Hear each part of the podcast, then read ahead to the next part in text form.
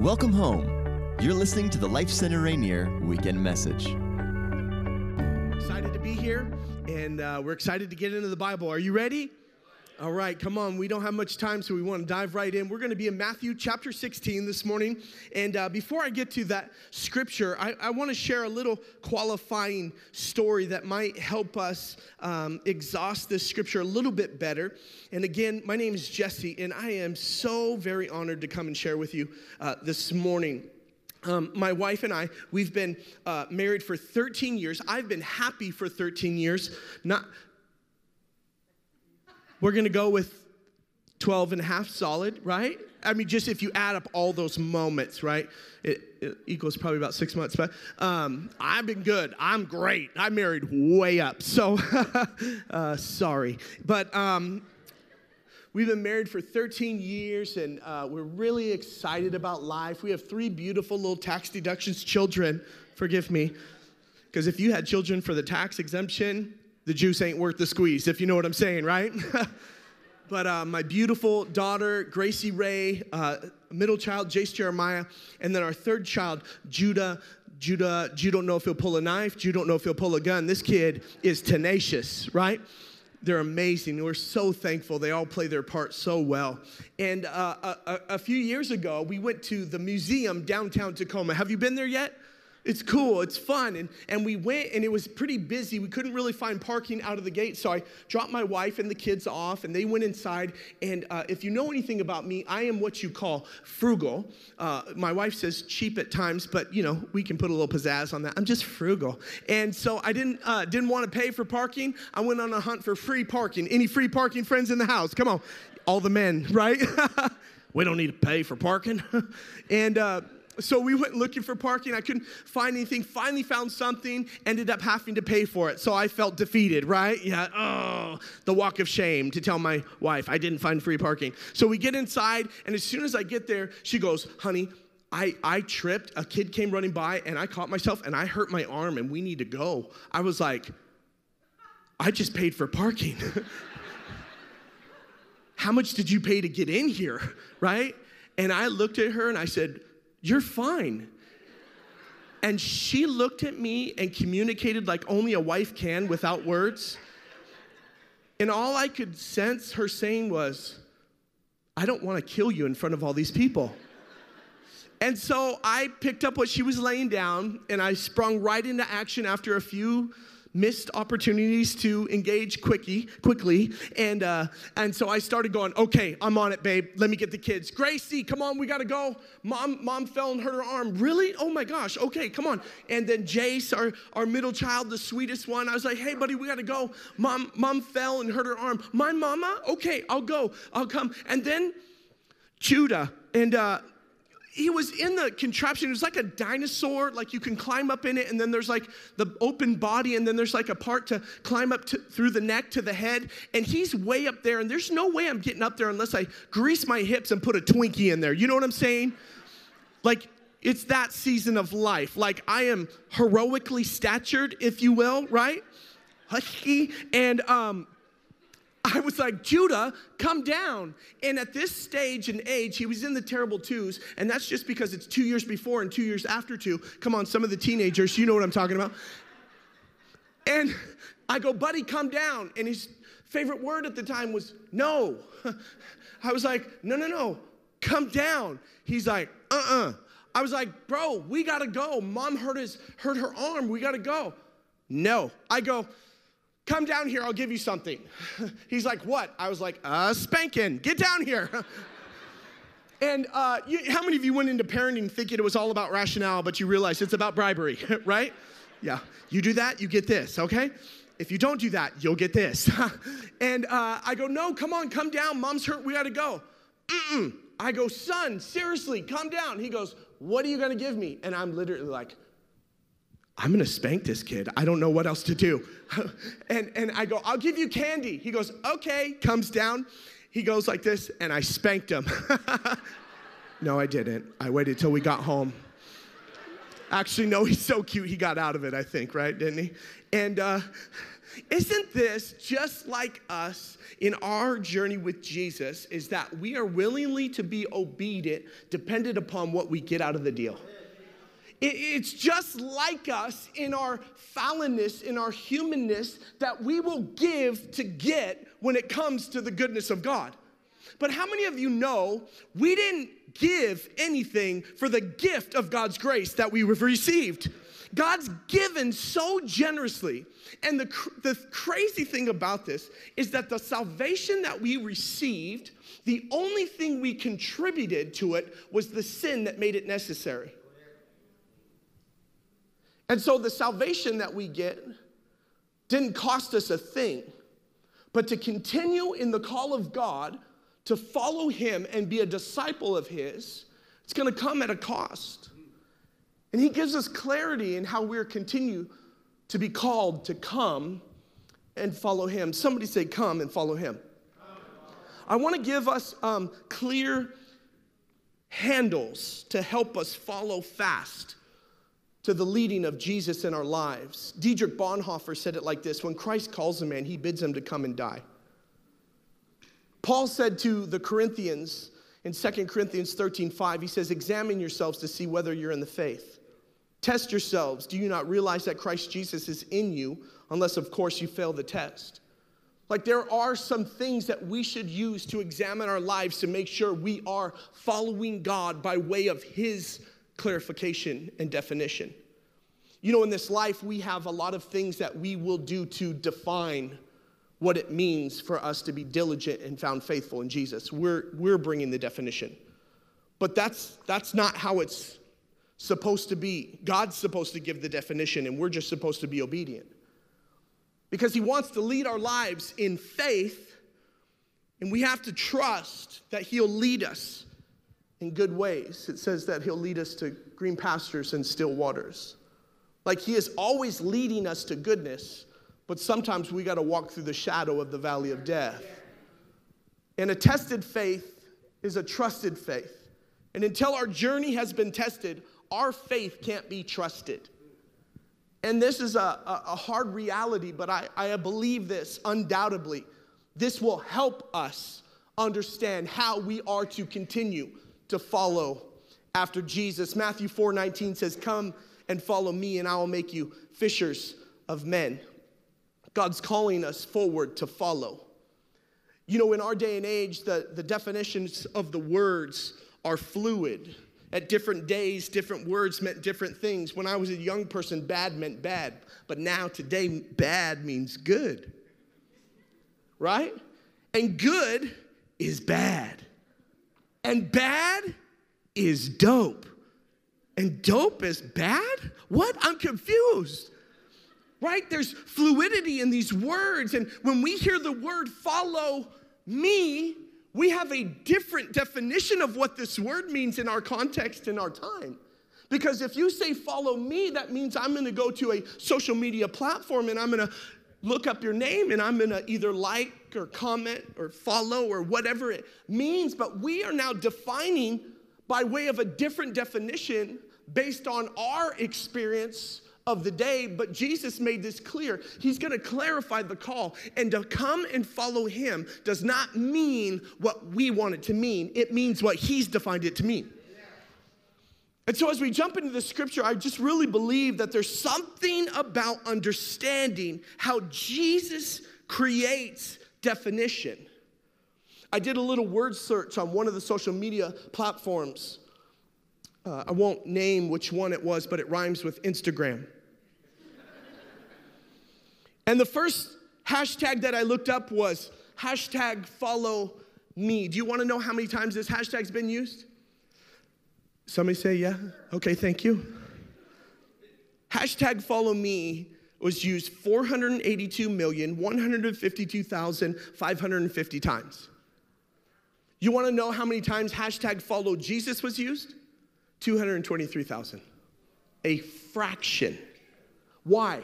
Because we want to live this life in control of our life. And Jesus says, Your control is a perceived reality it's a bad perception. He says, if you really want to come and follow me, you have to count the cost and be willing to endure through the difficulties because I know the plans that I have for you. They're prosperous, they're hopeful, and they will process us and bring us through this path that will refine us and shape us into the more like image of the Son, Jesus Christ. Somebody should say, Amen. And so, as we open up this scripture, I really believe it's going to bring clarifying qualifications of what it means to continue to follow Him. Sometimes we allow other means to bring the definition, but Jesus is going to bring the definition. I saw a picture, a meme. It was a koala bear. He says, I'm a bear, I have all the qualifications. Thought that was cute. He's heroically statured like me. I can barely stand it. Anyways, let's get into the scripture. Matthew chapter 16, starting in verse 24. If you got your Bibles, go ahead and open them up. We'll be in the uh, New King James Version. Um, I like how it, it read in this version. If you don't have your Bibles, we got the Bible in the sky. The Bible in the sky keeps on. All right, stop it. Matthew 16, it says this Then Jesus said to his disciples, If anyone desires to come after me, let him deny himself and take up his cross and follow me. Now, let me just pause for a quick moment. Here in this narrative of Matthew, I love how it's written in, in, in its fullness, but there's also other accounts, Mark and Luke. It says here that Jesus said to his disciples. Now, let me just say this. In the other narratives, it says to the disciples and the multitudes. Some of us are in this environment and we're kicking the tires on Christianity. We are not devoted followers of Jesus. And let me just say this this is a great place to be.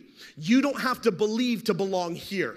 You are welcome here. We really know that when Jesus is lifted up, he'll draw all men unto himself. And when we're in these environments, the atmosphere of faith is cultivated and created. And we believe that you are providentially placed here today to hear these profound words. So he says, not just to the disciples, because oftentimes we'll think, well, it's just for the leaders and the teachers and the pastors and the elders. No, no, no. This is for everybody. He says, if you desire, somebody say desire, to follow, come after me, let him deny, somebody say deny. Deny himself and take up his cross and follow me. For whoever desires to save his life will lose it, but whoever loses his life for my sake will find it. For what profit is it to a man if he gains the whole world and loses his own soul? Or what will a man give in exchange for his soul? For the Son of Man will come in the glory of his Father with his angels, and then he will reward each according to his works. Now, I want to break this down to give us better handles to help us take the next best steps in this life with Jesus. And I believe these five short, little pointed points will help us, equip us, encourage us, and continue to lead us as we follow fast after Jesus. Are you ready? Both of you, thank you. Are you ready? Awesome. Write this down if you would. Number one, it's the first step in this journey. Next steps with Jesus, it's desire. Desire. Verse 24, part A of that, it says, Then Jesus said to his disciples, If anyone desires to come after me, you know, everything in this life starts with a desire. Every good decision and every bad decision starts with a desire. The Bible has something to say about desires. It says, Delight yourself in the Lord, and He'll give you the desires of your heart. I remember when I first started in this journey with Jesus, I read that portion of scripture and I thought to myself, well, I'm in Jesus and I have a desire for that girl over there. Now, Lord, give me the desires of my heart. Hallelujah. Holler at your boy. Luckily, that one didn't work out because I got something better. Hello.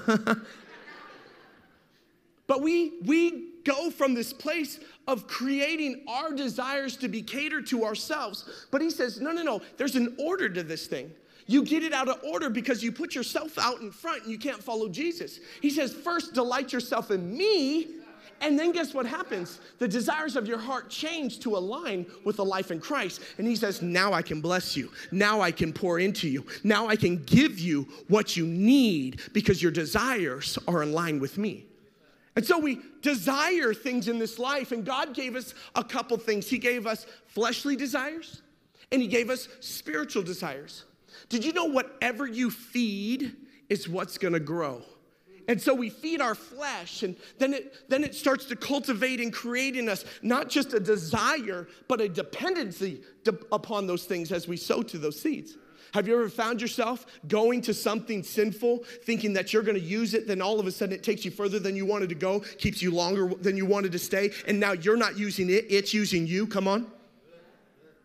And so as we sow to our flesh, we'll reap in the flesh. But if we sow to the spirit, we will start to reap in the spirit. Did you know the Bible says this in Ecclesiastes that he's placed eternity in the hearts of every man and every woman? That every single one of us is created in the like image of God.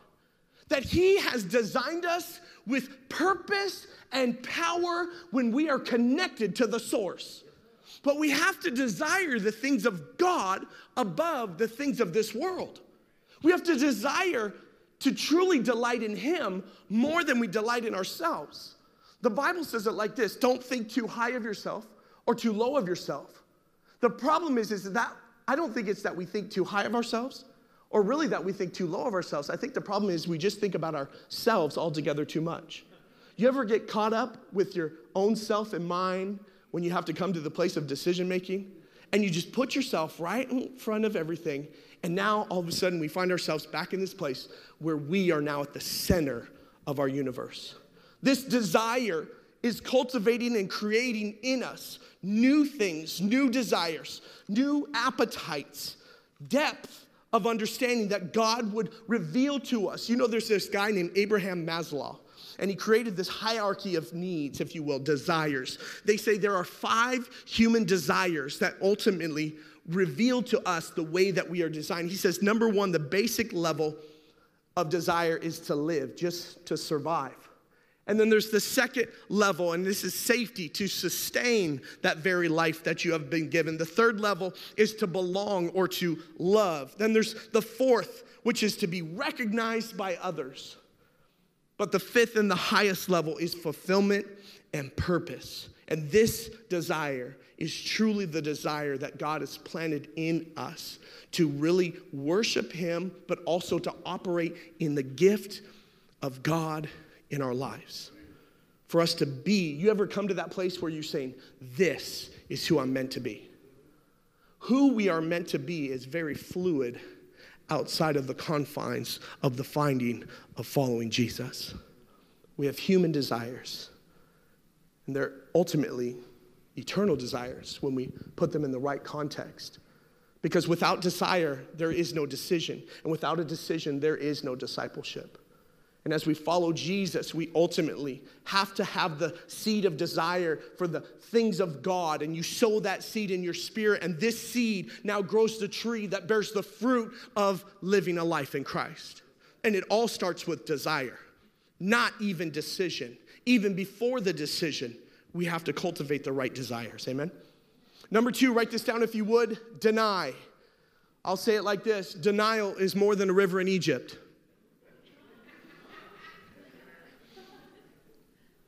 Verse 24 again, and part B, it says, Let him deny himself and take up his cross and follow me. This word deny actually means disown or to repudiate, to separate. It's the same word that Peter used when he denied Jesus three times. And, and so when, when, when Peter is denying Jesus, he's saying, Get me away from, I want separation from, I want disassociation from. I don't want to find myself connected to that because it will cause more pain that I'm willing to endure. And I think we have to come back to the place where we're willing to count the cost and pay the price to say, I'll deny myself, as the Bible says, and not deny my God and my Savior. But I love how this says this. It says, let him deny himself. You know what we do when we start reading scriptures like that? We don't learn how to give ourselves to this process by denying self. We just deny, we just deny things to ourselves. It's like Lent, and that's different than the stuff that comes out of your belly button for some of you that aren't very religious. It's like we'll deny things to ourselves, right? We'll, we'll deny luxuries to ourselves. Like, like we'll be like these super power Christians that, like, the 40 days before Easter, we're like, I'm not gonna drink caffeine for 40 days. And God bless you, super Christian, that you would deny yourself an addiction. That stepped on someone's toes. But we think this whole thing about denial is about denying luxuries. It's not about denying luxuries, it's about denying ourselves and our selfishness, our self will.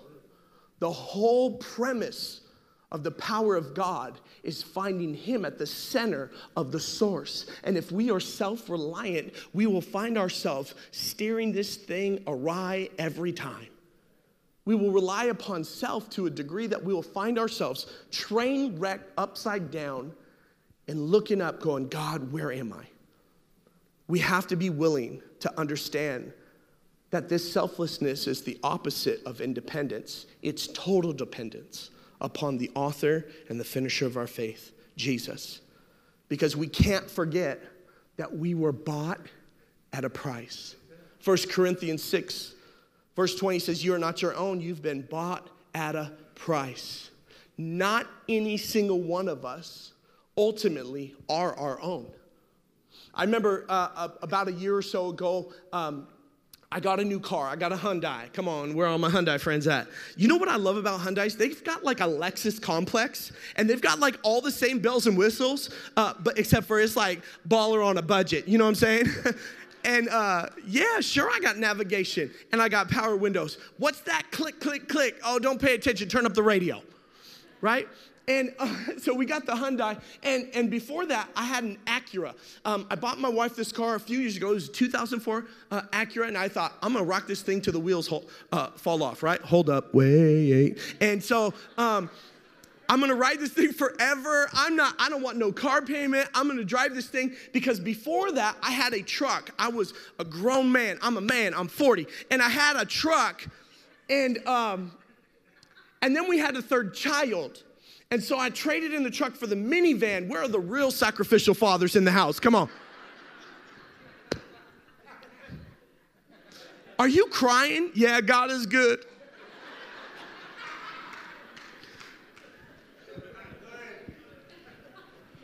And so we got the Hyundai, but we got rid of the Acura. And I, and I knew there were some problems with it, so I didn't want to sell it to any individual person. So I went to this car dealership. I go, hey, I got this car. It's got some problems. I'd love to sell it to you, but I want to be forthright with what's going on. He goes, I'll stop you right there. He goes, We're going to sell this at auction. I don't care what problems it has with it. This is much money you'll get uh, from it if you want it. I go, Deal, bye. I slept well that night. And then about two months later, and this is true, I got a letter in the mail from the city of Portland. Your car has been impounded. Your license is about to be suspended. If you don't pay this amount of money, it's upwards of this amount of time in jail. I'm like, I don't want to go back. I'm just kidding. I've never been, never got caught. But I did get nervous. I started to sweat, sweat a little bit. My, you know, my knees were heavy, vomit on my sweater already, mom spaghetti, right? I was nervous but I kept on forgetting. And uh, and so I called them. I was like, hey, just a little heads up. Like, I sold this car. Well, sir, your name is on the title. Do you have the title? No, I don't have the title. Well, sir, do you have the registration? No, I don't have the registration. This lady is sweating me. I was like, look, I'll fight you, lady, but I don't know. And so I was like, I don't own it. I don't have it. It's not mine. I don't know what to, to do here. She's like, so you're telling me you have no legal, legal responsibility. You have no authority over this vehicle. I go, I've got nothing, nada. Let me say it slow. It ain't mine, yo. So I felt like I was on the Maury Povich show, right? You are not the, fu- stop it. And, uh, But this is the same place we need to come to, people, as followers of Jesus. You are not your own. You've been bought at a price. The legal right and responsibility is His, not yours. Get out of the driver's seat. Jesus, take the wheel. But you know what we do? We go, it's cool, God's my co pilot, right? And then Jesus is over there sitting like, you better trade seats and then you trade seats, and then you're sitting there and you do like the straddle thing. You're like, Jesus, you ain't going fast enough. Come on, you gotta go here. My coffee shop's right over here. We're gonna get that coffee. We don't need to get in the passenger seat. We don't need to get in the back seat. Come on, we need to lock ourselves in the trunk and trust where he's going, where he's leading, how he's called us. Come on, he says, Get behind me. Because we can't follow him if we're found trying to be in control. We constantly do this, and it causes nothing but trouble. And the only way to do it is to deny ourselves. And here is the hardest step that we're gonna have to do is the next step of death. Death. It gets real serious. Oh, jeez. He just got here. He already talking about death.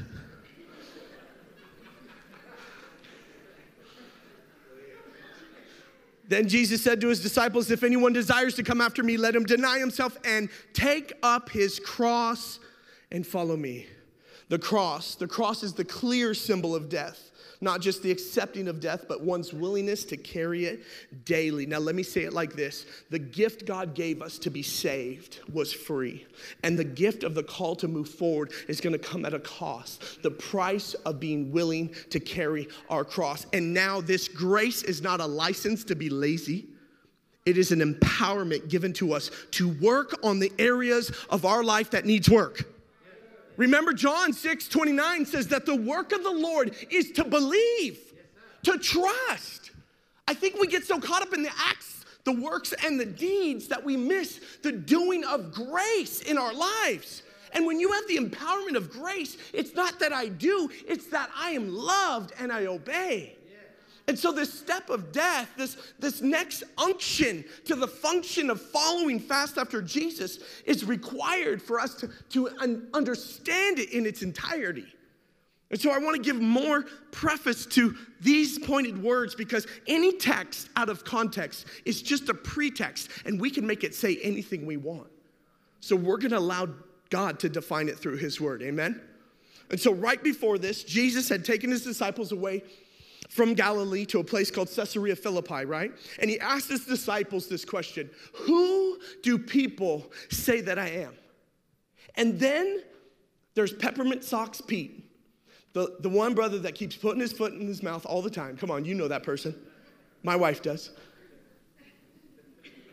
And Pete, little Pete, Stinky Pete, Peter pops off and goes, Well, some say you're the the prophet, some say Elijah, others say this, others say that, and then Peter, Jesus goes, okay, but but who do, who do you say that I am? And he goes, You are the, the Christ. You're the Messiah. You are God.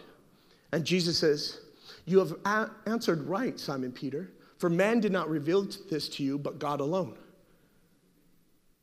And then in that moment, I think Peter does what a lot of us do is when we get a compliment, our head does this thing and it goes, ooh.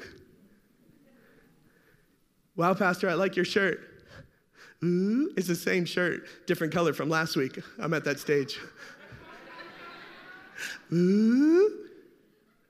Peter puts himself back into the primary position of being the ultimate Lord of his life. He's saying, Yeah, of course I answered right. Come on, you guys hear that? Even Jesus said it. I hear from God. You know the crazy thing about hearing from God is? Is that this is a bare minimum for being called a child of God. He says the sheep will hear the shepherd's voice. But a lot of times, instead of taking the step of death, we do this thing where we sit back inward and say, I don't need to do because I can hear. And we have these intellectual assents where we think my information is leading me to transformation, but you forgot one key thing application.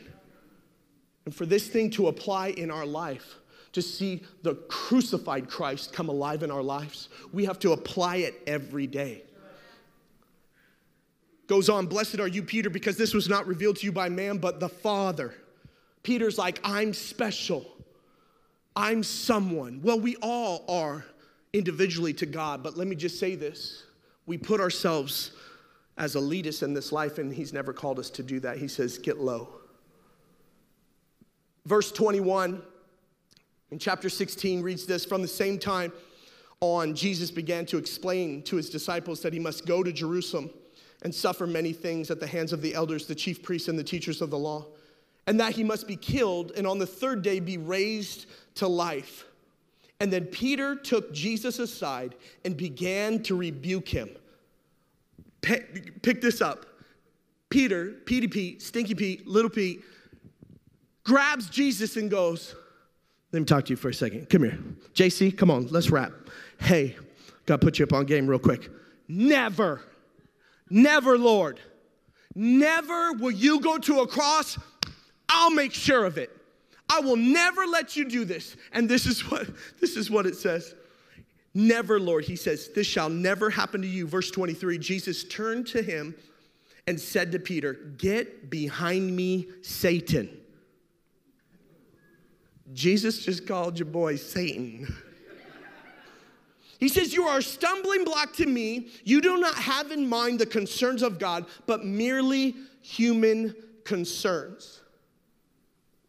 This is just speculative at best, but I wonder in that moment if Jesus heard Peter say those things and it brought him back to a place, a place where he was taken out into the desert to be tempted by the devil. When the devil says, Look, come up here, everything you can see I have to offer to you. All you have to do is just allow me to be at the pinnacle of your life. And Jesus' response was, Man shall not live on bread alone, but every word of the living God. No, come on, get behind me, Satan.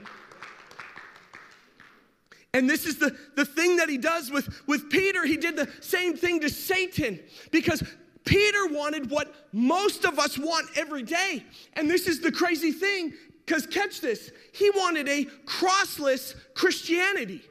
He wanted a Christianity of comfort, conformity, a big comfy couch, Blue's Clues, Caillou, whatever. Shut up, Caillou. I'm just a. No. He wanted a crossless Christianity. And a crossless Christianity is an empty philosophy that will never save a soul. And if we don't understand the clarity of the call to move forward, that what is required of us is to trust Jesus in spite of us, regardless of the pain, regardless of the rejection. We got to pick up our cross every day. I remember when I first started reading the Gospels as a, as a young believer, I, I came across the person, Simon of Cyrene, and he was the guy that was thrown in to pick up Jesus' cross as he, as he couldn't carry it for himself. He was so physically beaten and battered. And I thought to myself, come on, somebody else jump in, help Jesus out. Wouldn't you carry the cross? And I was zealous and excited until I realized what it meant to carry the cross. It meant that you were carrying it to death. And what it means to have the steps of following Jesus is it requires a death march. And when we consider this concept of dying to ourselves, we think about that old saying, well, we all have our cross to bear. And the only time we really say that is when we're thinking about our spouse. Well, we all got our cross to bear. Let me tell you, that's not a cross, that's a sliver. That's what the Bible says a, a thorn in the side. But I prayed three times that it would come out, but, but God let me know, nevertheless, His grace is sufficient. Let me tell you, His goodness, His grace is empowering. It will continue to perpetuate us and lead us in this life. Come on, friends. We have to pick up our cross. We have to die to ourselves daily. We have to take the steps of a death march. Come on, dead man walking. And it is so hard when we are so full of ourselves, we can't be hungry for the things of God. And it's so hard. We get caught up in this life and we think, I need that, or I need this, or I need the other. And then we come to this sacrificial place. Well, I'll just deny self things to myself. That's not what it's about. It's denying self, selfishness, self will, and we come to this place where we will live not indulging of our own life, but fulfilling the call to a greater level. Luke 9 23 says, Take up your cross daily and follow me. You know, in Matthew 4 19, it says, Come follow me, and I'll make you fishers of men. Do you know when you come and follow Jesus, he's making you just like him? But it requires us to come and follow. And let me just tell you remember, we, we respond based on need. I didn't come to Jesus because I was like, He's God and I want to have eternity. I came to Him going, I don't know what else to do. I've train wrecked my life. I feel like I'm at the bottom of the barrel looking up. I need something. So we all come based on need, but God doesn't move based on need. God moves based on faith. And the faith that is required for us to follow is such a gift that God would continue to lead us lovingly and call us forward in His goodness, in His grace. Because this crossless Christianity is, is just a philosophy, it doesn't save anybody. So much more, so much more powerful. Verse Romans chapter 12 says it like this Therefore, I urge you, brothers and sisters, in view of God's mercy, to offer your bodies as a living sacrifice. Somebody say, living sacrifice. Living. Holy and pleasing to God. This is your true and proper worship. I love this verse because I think it gives us good handles. Did you know before Jesus came and, and, and shed his blood on the cross, the last atoning sacrifice, the blood of Christ heals us all, makes us righteous, which means just right standings with God. Previous to Jesus' coming and our salvation in the new covenant of God, there was the old covenant in which we would have to sacrifice animals for every sin. So we'd have to go, and because the blood is what was holy, we would have to sacrifice these animals, and the blood would atone for the sin and it would redeem us. But this is the funny part how this whole thing works. Jesus is the fulfillment of all those. He says, We didn't come to abolish these laws, Jesus came to fulfill them all. But he says, This, this sinful act which we had to engage in this life to get the forgiveness of sins, we have to now continue to understand that Jesus was the ultimate sacrifice. But then he calls us living sacrifices. You know, the beautiful thing about being a living sacrifice is that you still have free will. You know what true love is? True, true love is not controlling, it's not dogmatic, it's not demanding, it's liberating. It's genuine, it's true, it's caring. It, it, it, keeps no record of wrong. And the gift of God when we receive Him is He says, I love you in spite of you. And the hope is that you would reciprocate by living your life as a living sacrifice. But here's the problem with living sacrifices they have a tendency to slither off the altar. I had my first um, uh, crawfish feed a few months ago. That freaked me out. I never, have you ever had like some gourmet food where it's still moving? It's like, nope, I'm out. I'm not eating that. Just like us, we find ourselves with the free will to do as we wish. We want to honor God, and so we get to the altar, and then we realize the cost, and we go, ah, maybe I'll come back. We have to continue to live as living sacrifices, dying to ourselves, denying ourselves, and continuing to pursue the things of God daily. And the only way we can do that is through a life of devotion. Devotion. It jumps down from verse 24a. Then he said to the disciples, If anyone desires to come after me, let him deny himself take up his cross and follow me. For whoever desires to save his life will lose it. Come on. He says, follow me. This word is one word. It's in the Greek, it's akoloutheo. It means to walk the same road as someone else.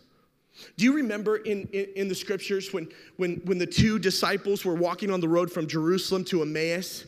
And it said, Jesus himself drew near and walked with them. The beauty about being a follower of Jesus is Jesus is right there with us, walking the same walk. But as we just read, Jesus told Peter, Get behind me. A lot of times we'll walk this walk and we'll live this life and we'll think that we're walking the way that Jesus has called us to walk, but yet we're still leading in this life because we have failed to have a forthright, fundamental devotion And the beauty about a devotion to Jesus is it's not dependent upon me, it's always dependent upon Jesus' devotion to us. This is a beautiful example of the understanding of the grace of God. When you fail Him, He will never fail you. While we, we were still yet sinners, Christ died for us. The devotion of what it means to continue to follow Him is that when I fall, He picks me right back up. When I falter and fail, He finds me beautiful. He says, Come here. I love you. I'm with you. Continue to follow me. Let me lead you. Let me love you. Walk with me. Work with me. Watch, watch how I do it. Let me lead you in this life. God's called us to a life of devotion. He did not call us to a life of random doings. Let me say it like this there's two choices. We can be a trusted traveler with Jesus, or we can be a tourist. That word traveler, I love it because it literally means someone who goes, or I'm sorry, tourist literally means someone who goes in circles. I call this the theology of Gwen Stefani. Few times been around that track, but I ain't no hollaback girl, okay? We, we do these laps in life and we go, What am I doing wrong? You're on the wrong track. The traveler really mean one who travails, who suffers, who toils, who endures, who learns another culture, who puts themselves in, in new places and learns the lay of the land, surrounds themselves, immersed, learning the language, learning the ways. Not coming with their passport to get the stamp and the t shirt to go home and said, I did it. No, this life is one of a trusted traveler, one that would travail, one that would not back down when it's painful, one that would not acquiesce when it's too difficult. Come on, greater is he who is in you than he who is in this world. Come on, when the enemy comes in like a flood, the Lord will raise up a standard against it. Come on, you have everything you need in this life because he is with you. This is the devotion of God to us. And if we continue to learn, to cultivate the right desires. We'll apply it by denying ourselves and living a life of carrying our cross every day. And these things feel a lot like doing, don't they? Gosh, it feels heavy a little bit. But do you remember at the very end? He says, For the Son of Man will come in the glory of his Father and his angels, and he will reward each according to his works. But, friends, do not grow weary of doing good. Just remember, there is a destiny attached to all of this. The destiny of God. For whoever tries to save his life will lose it. But whoever loses his life for my sake will find it. For what does it profit a man if he gains the whole world and loses his soul? I remember when I was a kid, we were so broke we couldn't afford to pay attention. You ever been there? Like we were so poor, we was po. We were, because we couldn't afford the last two letters, the O and the R. We were just po. And and I remember one time I went to the dryer and I found 20 bucks. Come on, anybody ever hit the lottery before? I just play the scratch tickets. I don't. I was just never mind. And I found the 20 bucks. I was so excited. I'm like, oh my gosh, I know exactly what I'm gonna do with this. I'm gonna go get a roll of quarters. I'm gonna go down to the laundromat. I'm gonna play that slot machine as quick as I can till the lady with the broom comes out and hits me. I grew up in Las Vegas during my teen years. There's slot machines at the laundromat and and I didn't get there yet because I, I got the money and I put it in my pocket and I had these shorts and, and I didn't realize it had a hole in it. I got sat down next to the couch and I'm just cheesing, grinning. My sister's like, "What are you smiling about?" Nothing. and then I get up, get up, step off the couch and walk away and I feel the money slide down my leg. And before I could turn around and get it, she jumps off the couch like a jungle cat and lands on this thing, grabs the money and looks at me and she goes, "Finders keepers, losers weepers." I thought to myself, if she didn't take me out last week with that left hook, I might come at her. But I think this world would ascribe to that same philosophy finders keepers, losers sweepers. Find your thing. Do you. Boo boo. Get whatever you can get out of this life. No one else is gonna be jockeying for you. Come on, you gotta get yours, do you, make sure it's about you. But what if we did what Jesus did and we flip this on its head and, like the paradox of the gospel, the inversion of understanding that the greatest of these will be the least and the least will be the greatest. And God would see, what if He would say it like this losers, keepers, finders, weepers. Because at the end of the day, this time isn't running out, it's winding up. And Jesus is coming back. And there is a day, a ripe which day, where we will be in the glory of the Lord and we have a destiny with God for all of eternity. Friends, don't grow weary. Don't stop walking. Continue to trust Him. He will clarify the call. Come on, friends. I invite you, stand on your feet. Let's worship Him. Let's praise Him. He's worthy.